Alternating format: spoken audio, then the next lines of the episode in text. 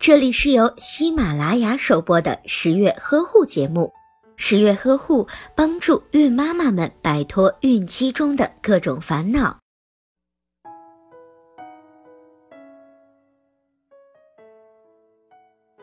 嗨，大家好，我是十月君。今天十月君要跟大家讨论的问题是：WiFi 的辐射对孕妇的影响大吗？怀孕期间的防辐射问题一直是人们关注的热点。而作为一种短距离的通讯方式，WiFi 为人们的上网生活带来了巨大的便利。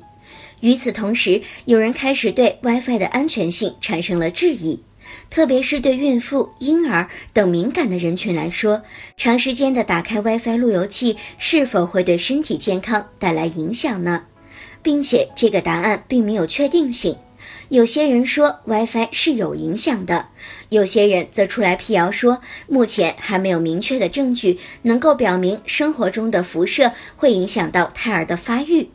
可是我们还是会担心，因为只要一和孕妈妈挂钩，一和宝宝挂钩，我们就属于宁可信其有，不可信其无。但是其实生活中的辐射是无处不在的。要明白辐射到底有没有危害，那就先让我们一起来了解几个概念吧。首先，辐射是什么？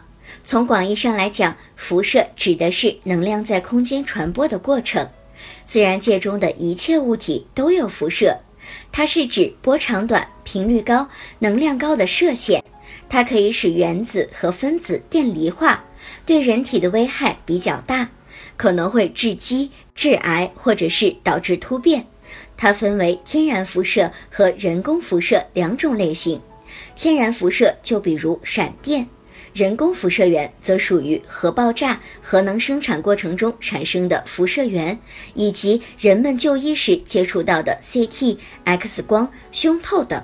另一种就是非电离辐射，是指三十至三千赫兹的射频和微波段的电磁波。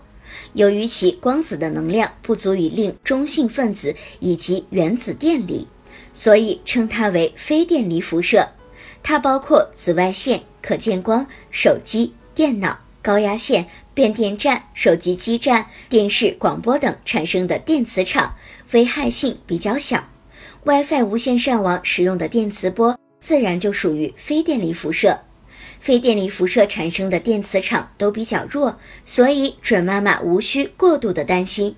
有位电磁计量专家做过很多次的实验，证明打一通二十分钟的电话，人体吸收的微波辐射比使用一年的路由器还要多。二十台笔记本电脑加上两个无线路由器的微波辐射，才抵得上一部手机的辐射。手机需要向几公里以外的基站发送信号。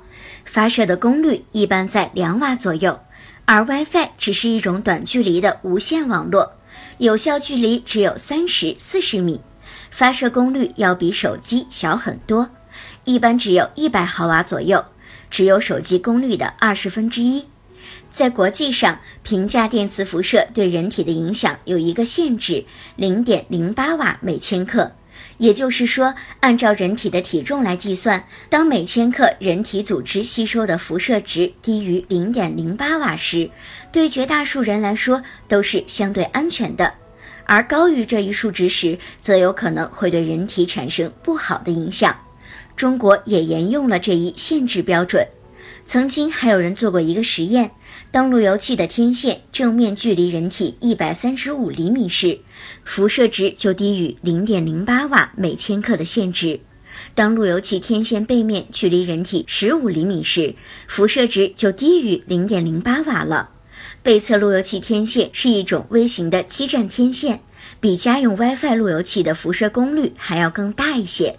从这些数据上可以得出结论：只要距离家用 WiFi 路由器一米以上，辐射值远远的低于危险数值，对人体是绝对安全的。另外需要指出的是，机场的 WiFi 网络是网络运营商参照手机基站的方法来管理的，其设备不同于家用 WiFi 路由器。机场的 WiFi 网络设备比较大，功率也会比较大。按照国家有关规定，需要按照国家有关规定进行环境影响评估，所以机场的 WiFi 网络设备距离人体比较远，并且需要通过环境的影响评估，所以准妈妈也不必因此担心。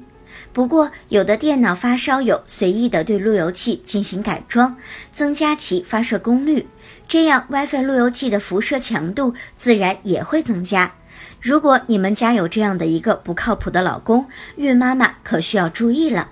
所以，综上所述，与其担心 WiFi 的危害，不如从现在开始用耳机，减少煲电话粥的次数。本期节目到这里就结束了，我是十月君，你可以将我推荐给你身边的孕妈们，没准其他的什么事儿你也能够向我倾诉。对了，忘了告诉你，如果有什么问题想要知道的话，推荐你可以关注十月呵护的微信订阅号。你可以直接的点击左下角的咨询按钮。好了，就聊到这里吧，感谢你的收听，我们下期节目再见吧。